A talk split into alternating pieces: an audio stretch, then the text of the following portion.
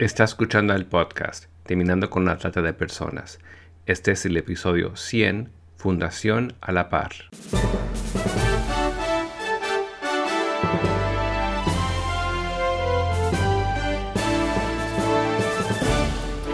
Bienvenido al podcast Terminando con la Trata de Personas. Mi nombre es Gilbert Contreras. Y mi nombre es Virginia Contreras. A través de nuestros episodios, que se emitirán cada dos semanas, buscaremos empoderarlo a usted con herramientas para estudiar el asunto, ser una voz y hacer una diferencia para terminar con la trata de personas.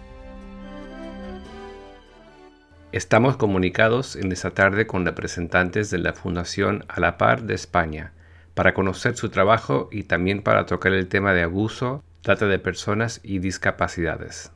Adelante Virginia con la entrevista. Buenas tardes. Queríamos comenzar esta entrevista preguntándoles por la historia y el significado del nombre de vuestra fundación.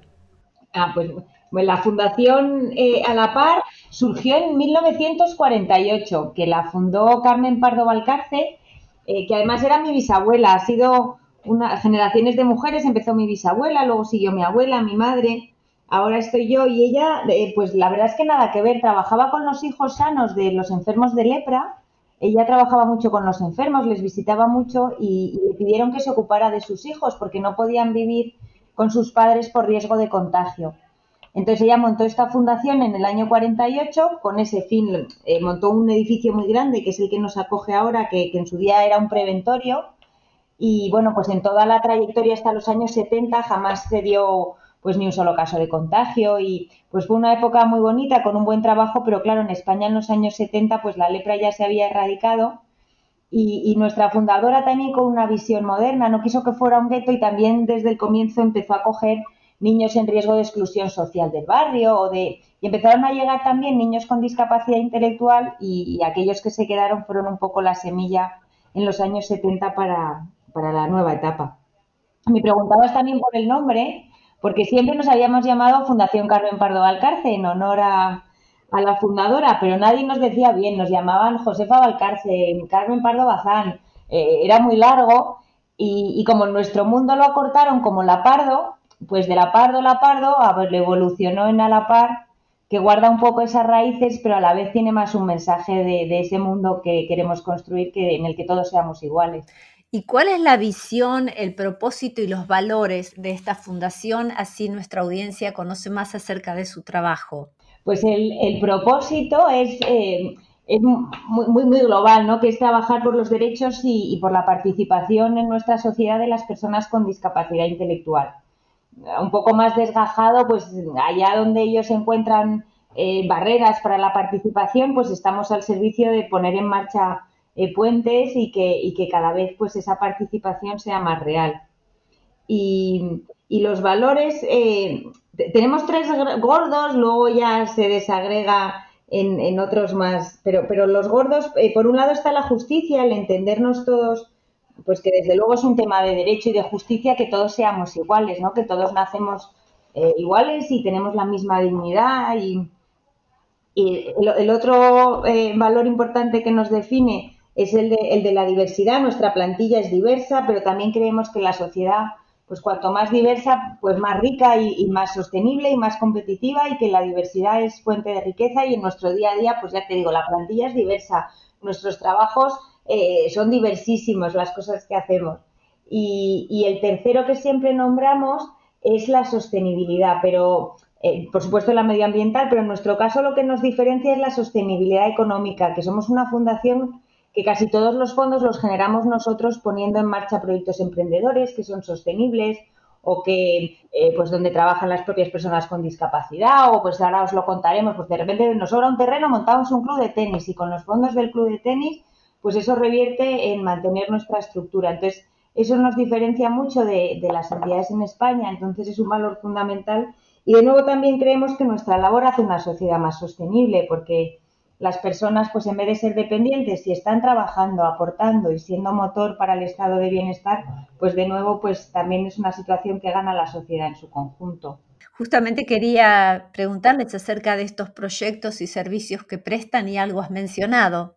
Sí, sí, tenemos, por supuesto, los más importantes, que son los que enganchan con nuestro propósito, los proyectos destinados a las propias personas con discapacidad intelectual y lo que hablábamos de su participación, está desde la parte educativa, eh, el empleo en nuestro caso es lo más gordo, tenemos tanto empleo protegido, que aquí se llaman centros especiales de empleo, ya trabajan con nosotros más de 200 trabajadores con discapacidad intelectual en nuestra plantilla, en diferentes proyectos que ponemos en marcha, pero también trabajamos mucho el empleo ordinario y tenemos proyectos de, inserción en empresa ordinaria, en torno a 150, 200 personas al año salen a empresa ordinaria con formación y acompañamiento de la Fundación a la Par. Eh, eh, deporte, pues ahora tenemos un club deportivo muy bueno, tanto de ocio para animar al deporte como de alto rendimiento. Acaba de volver un, atleta nuestro del Iber, cuarto en Tokio, que ahí, ahí ha rozado el bronce. También tenemos eso, deportistas de alto rendimiento. O cuando identificamos que muchas personas con discapacidad intelectual tenían problemas de salud mental, pues también nos metimos ahí. Tenemos centros de día que atienden pues los problemas de salud mental o luego os hablará Mer también, pues identificamos que eran personas más vulnerables por su exclusión a, ser víctimas de abuso, pues también ahí pusimos en marcha nuestra unidad de atención a víctimas. Proyectos de vida independiente, bueno, pues toda esa red de servicios que a medida que, las personas van avanzando y conquistando, pues, pues nos vamos poniendo manos a la obra y haciendo cosas nuevas. ¿Y ustedes están localizados en Madrid o tienen tal vez centros en otros lugares de España? Nuestra actividad principal es en la Comunidad de Madrid. Eh, quitando mm, la, que más radio ámbito de actuación tiene es esta unidad de atención a víctimas que como era un proyecto pionero que no existe nos empezaron a demandar el servicio de toda España y la unidad sí que atiende en, en toda España pero el resto de servicios al final por cercanía y porque tienes que estar en contacto con la persona por ahora solo estamos en la Comunidad de Madrid. Ahora, para poder tal vez aprender más y conocerlos más, tengo entendido que ustedes también brindan cursos y talleres y si los tienen también en una plataforma online. Sí, pues eh, la, verdad es que la pandemia, que, ha sido mm, pues muy dura, pero ha tenido algunos aspectos pues como el, el, unirnos, ¿no? Y ahora, pues por ejemplo, cada vez tenemos más contacto en los países de habla hispana. Nosotros últimamente cada vez nos llaman más, cada vez participamos más. Nosotros igualmente tenemos, pues llamamos, consultamos mucho más que antes y, claro, a raíz del Zoom y de todo el Teams y, toda la tecnología, pues sí que estamos eh, participando en muchísimos talleres, eh, pues eso, pues ya por todo el mundo. Entonces en nuestra web está el apartado de formación, en, bueno, www.alapar.ong, eh, pues ahí en la parte de formación están todos los talleres y, al revés, siempre deseando aprender los unos de los otros y, con esa vocación de estar disponible. Ahora queremos entrar al tema del abuso y del proyecto que ustedes tienen, No Más Abuso. ¿Qué diferentes aspectos tiene el abuso para que nuestros oyentes puedan tener una visión más amplia? A ver, el, proyecto No Más Abuso, bueno, nace gracias a, un patrocinio de la Fundación Mafre, que fue lo que, los, que, los que apoyaron en los inicios de la UABDI. La UABDI es la Unidad de Atención a Víctimas con Discapacidad Intelectual y más o menos en el 2010 o así nace la unidad, pues por petición un poco de ayuda de la Guardia Civil, que tenía un caso y no sabía cómo atenderlo y nos llamaron para para poder, eh, bueno, pues poder preguntarle de una manera lo más, eh, lo más adecuada posible a esa persona. A partir de ahí nace la WABDI. El primer año creo que fueron siete casos los que tuvieron, pero desde entonces hasta ahora ya hemos tenido, hemos atendido a 1.345 casos más o menos de personas con discapacidad intelectual que han tenido algún tipo de abuso. Em, ahora mismo en la UABDI somos siete psicólogos y un abogado, que es el coordinador de la, unidad. Y además, aparte de atender a personas víctimas de, con discapacidad intelectual, víctimas de abuso, también atendemos a investigados. Hemos ampliado el trabajo ya no solamente a víctimas, sino a personas con discapacidad intelectual que están investigadas. Pero bueno, lo que nos eh, lleva aquí, sobre todo el, eh, la entrevista es por el, por el abuso, ¿no? a ver, los aspectos no sé muy bien, eh, pero va, va, a depender mucho del tipo de abuso de la persona, si ha sido abuso sexual o si ha sido abuso más de tipo eh, físico o si ha sido de tipo económico. Sobre todo, pues los abusos sexuales tienen una repercusión mucho mayor en la persona y un impacto mayor. También es muy importante saber quién ha ejercido, quién ha ejercido el abuso, ¿no? En, en las personas con discapacidad intelectual tenemos muy, muy alto porcentaje de que el abuso ha sido intrafamiliar, con lo cual el impacto también es mucho mayor y las consecuencias de la revelación son mayores, ¿no? De, bueno, pues estás hablando de alguien muy cercano a ti eh, que te ha hecho daño, ¿no? que, ha, que ha ejercido violencia contra, contra esa persona.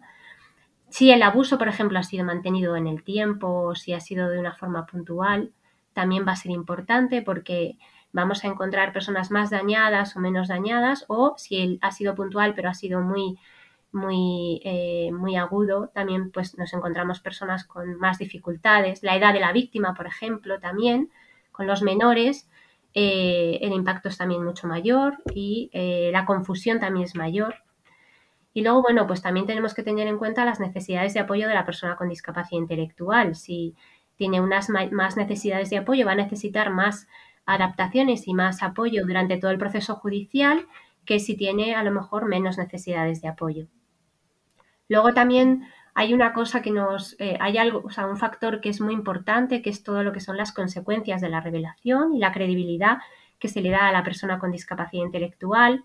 Hay muchos mitos ¿no? en, en nuestra sociedad de que las personas con discapacidad intelectual mienten mucho, por ejemplo, y curiosamente, las mentiras, pues, eh, mm, eh, tienen que ser muy elaboradas, ¿no? Para mantenerlas en el tiempo. Y las personas con discapacidad intelectual no tienen muchas veces esa capacidad tan compleja, ¿no? A nivel de procesamiento eh, mental como para poder mantenerlas en el tiempo, ¿no? Pues eso es uno de los mitos, por ejemplo, que vemos día a día que se cae, ¿no?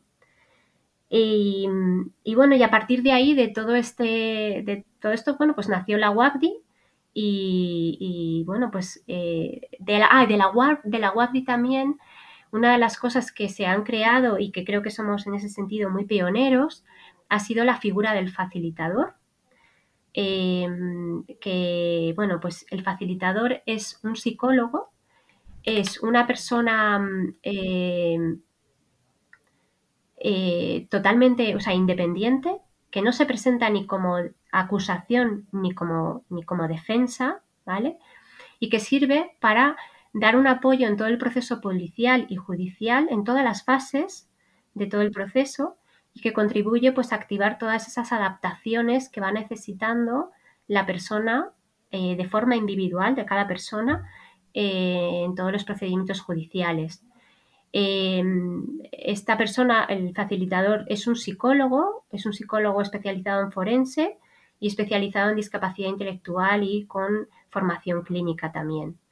¿Por qué necesitamos que sea todas estas cosas ese, ese profesional? Porque tiene funciones muy específicas, desde la recogida de testimonio, o sea que las funciones de forense son importantes para saber cómo hacer las preguntas, cómo no contaminar el testimonio, eh, necesita también poder ofrecer de alguna manera un apoyo a esa persona, aunque no está siendo un clínico, pero sí que ofrece un apoyo emocional. Y luego necesita conocer la discapacidad intelectual, necesita saber cuáles son las especificidades de esa persona en concreto. Muy interesante esta figura del facilitador y qué buen aporte. Pero también quería eh, llevar la conversación a específicamente hablando de la vulnerabilidad de personas con discapacidad. ¿Qué pautas se deben tener en cuenta para la prevención, la detección y actuación si se sospecha de un abuso o maltrato? Bueno, nosotros tenemos cursos, que además también tenemos online los cursos, ¿vale? Ya luego sí eso te doy más información.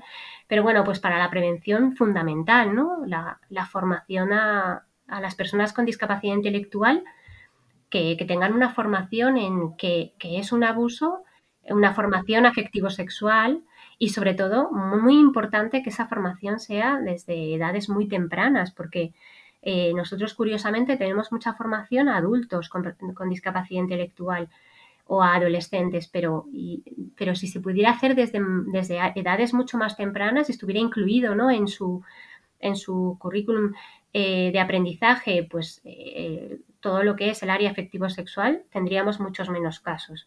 Pues la formación a personas con discapacidad intelectual es básica. Luego la formación ya no solamente a las personas con discapacidad intelectual, sino a todos los profesionales, ¿no? Los profesionales que trabajamos de una forma continuada o de una manera puntual eh, con las personas con discapacidad intelectual, pues desde la persona de atención directa, el personal sanitario, los psicólogos, trabajadores sociales, eh, operadores jurídicos, que serían todos los jueces, fiscales, abogados, em, unidades de atención a víctimas también en los juzgados, todos los cuerpos y fuerzas de seguridad del Estado, pues que tengan esa formación y que sepan qué, necesidades van a tener. Em, como prevención, bueno, pues que tengamos unos protocolos comunes ¿no? de, trabajo y que esos protocolos puedan estar accesibles. Y, bueno, pues nuestra formación, por ejemplo, ¿no? Tenemos ahora mismo un, un posgrado en la con colaboración con la Universidad de Cisneros, en la que formamos a facilitadores. Em, ya en, como pautas de detección, bueno, pues eh, la detección a veces es muy complicada. Hay estudios que dicen que tan solo el 3% de las personas con discapacidad intelectual van a revelar que han tenido un abuso. Em, estoy hablando de estudios también de hace tiempo, ¿no? A lo mejor ahí, si actualizamos la información, a lo mejor encontramos que ese porcentaje ha aumentado un, un poco pero no, no mucho. Muchas veces ellos tampoco son conscientes de que lo que están, de lo que les está pasando es algo que no se debe de, que no debe de pasar, o que es un trato indigno, o que es un trato que no deben de tener. Pero bueno, pues estar muy atentos a, los signos ¿no? que tiene esa persona, pues desde si tiene infecciones de orina o contusiones que no, que no son normales o dolores. Em, ¿Qué más? Pues, por ejemplo, posibles consecuencias ¿no? de pues, sintomatología más, más a nivel salud mental, que a veces, a veces es complicado, ¿no? Porque si, vemos que eh, el 40% de las personas con discapacidad va a tener añadida una enfermedad mental, como ha dicho antes Almudena, con, tenemos personas que también están en centros de, especializados en, eh, en discapacidad y en enfermedad mental, hay que saber también muy bien distinguir qué síntomas son específicos de su enfermedad mental y de su discapacidad o, síntomas que vienen añadidos porque están sufriendo algún tipo de, abuso, ¿no? Y entonces, bueno, pues eh, hay que, tener como una lupa muy grande para eso y luego ver los cambios en las rutinas de esa persona. Si esa persona, por ejemplo, no quiere ir al ocio, ¿no? Que o, iba todos los sábados con un grupo de amigos y se iba siempre a y a lo mejor empieza a dejar de querer de ir, ir a, ese, a esa actividad, quizás que esté pasando algo. O si llega de casa y está más alterado de lo normal, pues a lo mejor hay que está pasando algo, ¿no? Em, para poder, em, poder detectar también hay que estar muy atento a las verbalizaciones. Hay veces que las verbalizaciones las hacen de una manera como muy, muy espontánea o a lo mejor le hacen a alguna persona que no tiene nada que ver con su entorno. Y es curioso porque normalmente las verbalizaciones cuando se dan es cuando están fuera o cuando están eh, alejados eh, de, de, las personas que creemos que las van a proteger más. A veces las hacen con amigos o con profesores que no tienen nada que ver con, con su círculo más cercano. Bueno, pues hacer que es, o sea, dejar hacer que esa verbalización tome bueno, la mayor credibilidad posible. Tenemos que tener la, en mente siempre la posibilidad del abuso. No quiere decir que sea siempre eso, ¿no? Pero siempre esa posibilidad, no descartarla a, la primera. Y, bueno, y además porque si nos, bueno, los estudios hablan de que alrededor del 80% de las personas con discapacidad intelectual eh, van a sufrir algún tipo de abuso en su vida, ¿no? Entonces, esto es algo que a mí, por ejemplo, cuando empecé a trabajar en este campo, que yo no lo sabía, a mí me llamó mucho la atención. Y luego, pues la actuación, pues lo primero de todo, lo más importante es la protección. Siempre la protección de la persona. Eliminar el riesgo de que se pueda repetir y proteger la integridad, tanto física como psicológica de la persona, ¿vale? Es muy importante saber si el abuso ha sido de forma intrafamiliar o extrafamiliar y eso nos va a dar las pautas para hacer una buena intervención en protección y en la actuación posterior a, la revelación, ¿no? Y luego, pues todo el manejo de la información. No debemos olvidar que la intimidad es muy importante y cómo vamos eh, a, a, manejar esa información que esa persona nos está dando de un hecho que para esa persona está, es muy, pues muy delicado. Y contar siempre con la participación de la persona. ¿Qué quieres hacer? ¿Quieres denunciar? Yo te acompaño. Entonces, bueno, contar siempre con, esa participación. Y la actuación que nosotros tenemos y que nos está funcionando muy bien, bueno, pues es la figura del facilitador de eh, que esta persona esté con, la persona con discapacidad intelectual eh, en todo el proceso judicial.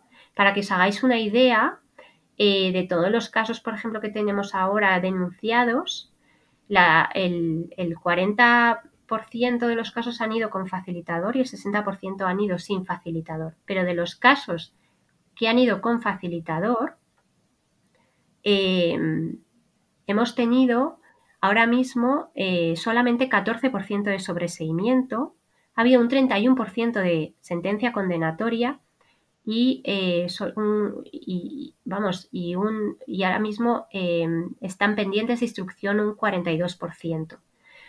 Si lo comparamos con los casos que han ido sin facilitador, tenemos un sobreseimiento de un 33% en comparación con el otro, que sería un 14%, ¿vale? Em, tenemos una sentencia condenatoria solo de un 8% en comparación con un, con un 31%. Quiere decir que el, el facilitador, por lo menos, ofrece garantías en todo el proceso judicial y ofrece que sea escuchada la persona de una manera adaptada a sus necesidades. Te interrumpo. Entonces, qué valioso y qué importante que es la tarea y el rol de este facilitador. Y quisiera eh, que pudieras una vez más afirmar para los que nos están oyendo que quisieran ser capacitados, tomar cursos, si podrías repetir dónde pueden en su plataforma ubicar estos cursos o estos entrenamientos. En la, en la plataforma de No Más Abuso tenemos cursos específicos de prevención. Em, em, detección y eh, actuación para, de, abuso para personas con discapacidad, que además hacemos los cursos también adaptados a las necesidades de cada entidad y los pueden hacer online. También tenemos un curso online y también, o sea, pueden perfectamente encontrarlo en nomasabuso.com, ¿vale? Y luego, como el posgrado que empezamos el año pasado, que ya va a ser la segunda edición, que también lo, puedes, lo podéis encontrar en la plataforma también de la Fundación de Alapar, y ese es un posgrado que se está haciendo en colaboración con la Universidad Cisneros. Y es un posgrado para entrenar a facilitadores, a, a psicólogos, forenses que quieran bueno, pues ser facilitadores. El propósito también de este episodio era poder eh, tocar el tema de trata de personas y discapacidad, algo que no siempre se habla mucho en los congresos que facilitamos o, en los que participamos. Y sabemos que el tema de la trata de personas y las, y las discapacidades no es de ninguna manera algo nuevo o algo emergente. Sabemos que las personas con discapacidades no solo han sido documentadas como víctimas, de la trata de personas en muchos casos penales y civiles, especialmente en el Centro Legal de Trata de Personas en los Estados Unidos, sino que además algunos de estos casos han provocado cambios históricos en la legislación sobre la trata y la forma en que entendemos el delito actualmente. Justamente un informe señala, un informe que salió de enero del 2015 al 2017 en cuanto a la línea directa nacional de trata de personas de los Estados Unidos, había documentado más de 2.000 víctimas potenciales que tenían un problema de salud o discapacidad preexistente relacionado a luego su explotación. Lo que me llamó la atención es que el reclutamiento también se da en centros de rehabilitación de drogas y en centros de salud mental que se ha documentado. O sea que eh, lo que cubre ese informe es el conocimiento de muchas víctimas que fueron reclutadas en este tipo de instalaciones y que en algunos casos el reclutador era otro paciente que había sido enviado a la instalación por el tratante de personas para atraer a las víctimas que pueden estar cuestionando tal vez la decisión de, buscar ayuda en un establecimiento o, de continuar un tratamiento. Entonces, eh, la pregunta es, ¿por qué las personas con discapacidad son blanco de las tratantes de personas y qué se puede hacer al respecto, aunque algo has hablado acerca de esto. A ver, las, nuestra experiencia con trata y discapacidad también es, es poquita. Llevamos con el proyecto más o menos como desde el 2016 que nos llamaron de Proyecto Esperanza y nos pidieron ayuda con una mujer que tenían que no sabían qué le pasaba porque parecía que tenía muchas dificultades de adaptación y de aprendizaje. Eh, pero obviamente tienen una vulnerabilidad mucho mayor. Si ya hablamos de la vulnerabilidad de las, de las personas que son víctimas de trata, ¿no? Bueno, pues que tienen esas necesidades no cubiertas básicas y que, que al ser captadas ya, eh, eh, bueno, pues entran como en, una, en un círculo en el que es ya difícil de salir. Si añadimos además la discapacidad y nos encontramos con esas dificultades, esas limitaciones para entender lo que está pasando, para entender que están en una situación de explotación, para entender que a lo mejor eh, que, con 20 euros ellas creen que, con eso es suficiente para vivir, pero no, porque las están explotando, eh, encontramos a personas que dentro del eslabón, junto con los menores, son una de las más vulnerables.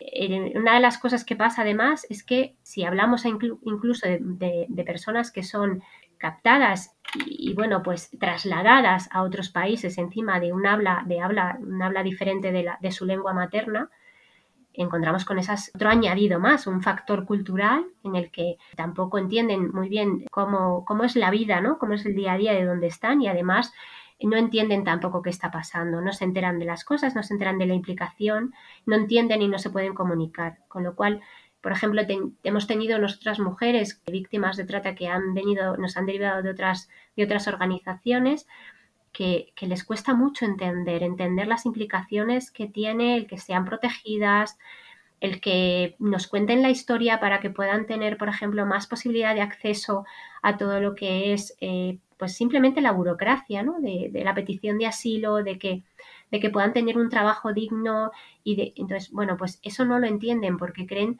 porque no, no, no, no llegan a, saber de qué manera eh, van a poder vivir, o sea, eh, se quedan con lo que conocen, por así decirlo, ¿no? Y, mm, a ver, luego tienen una dificultad mayor en, crear esa red, ¿no? Eh, vienen aquí a otro país y no tienen red. Y encima con discapacidad, crear ese círculo de apoyo va a ser más difícil. Por todas sus habilidades también, dificultades en sus habilidades emocionales y sociales y en las habilidades de adaptación. Van a tener más dificultades para adaptarse. Nos hemos encontrado, nosotros hasta el momento hemos visto solamente, bueno, hemos visto solamente, me parecen muchos, ¿no? 95 casos y lo que nosotros sí que hemos encontrado es que tenemos muchos casos a nivel nacional, que ser, suelen ser casi todos de explotación sexual, y luego casos a nivel más internacional, que ya esos sí que son más específicos de trata de personas.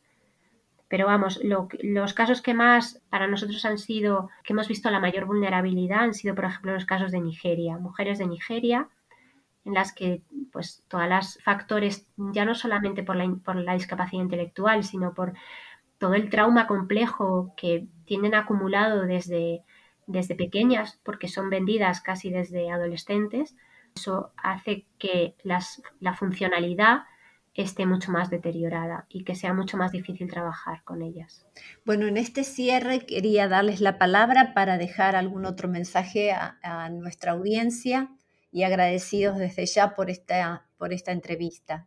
Sí, Virginia, pues, pues sobre todo que, millones de gracias y además por esta unión, ¿no? De, poder hablar todos, todos los que nos unamos los países de habla hispana en torno a este tema y, y añadir sí que además yo creo que precisamente la exclusión social es lo que de verdad es un factor de vulnerabilidad para ser víctima de cualquier abuso o de ser víctima de trata y que es precisamente no pues la exclusión el que te hagan dependiente económicamente el que siempre necesites de un tercero para, pues que ahí probablemente sea donde radica muchísimo todo este problema. Entonces, bueno, el, darle voz y que se entienda y, y, que las personas con discapacidad pues cada vez participen más, pues yo creo que es la mejor manera de abordarlo. Así que gracias por ello. No, gracias a ustedes y seguiremos en contacto y vamos a repetir una vez más.